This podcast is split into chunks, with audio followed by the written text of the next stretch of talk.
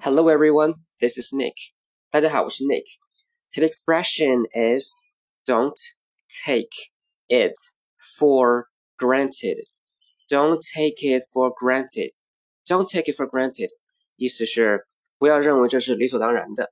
Take something for granted 就是认为什么什么是理所当然的，或者是想当然的。再比如，Never take others' help for granted. 永远不要把别人的帮助当成是理所当然的。Take it for granted 后面呢还可以加一个从句，这个时候呢，it 相当于 take 的形式宾语，而后面的从句才是真正的宾语。例如，Don't take it for granted that we all should help you。不要理所当然的认为我们都应该帮你。All right, that's it for today. I'll talk to you next time. Bye.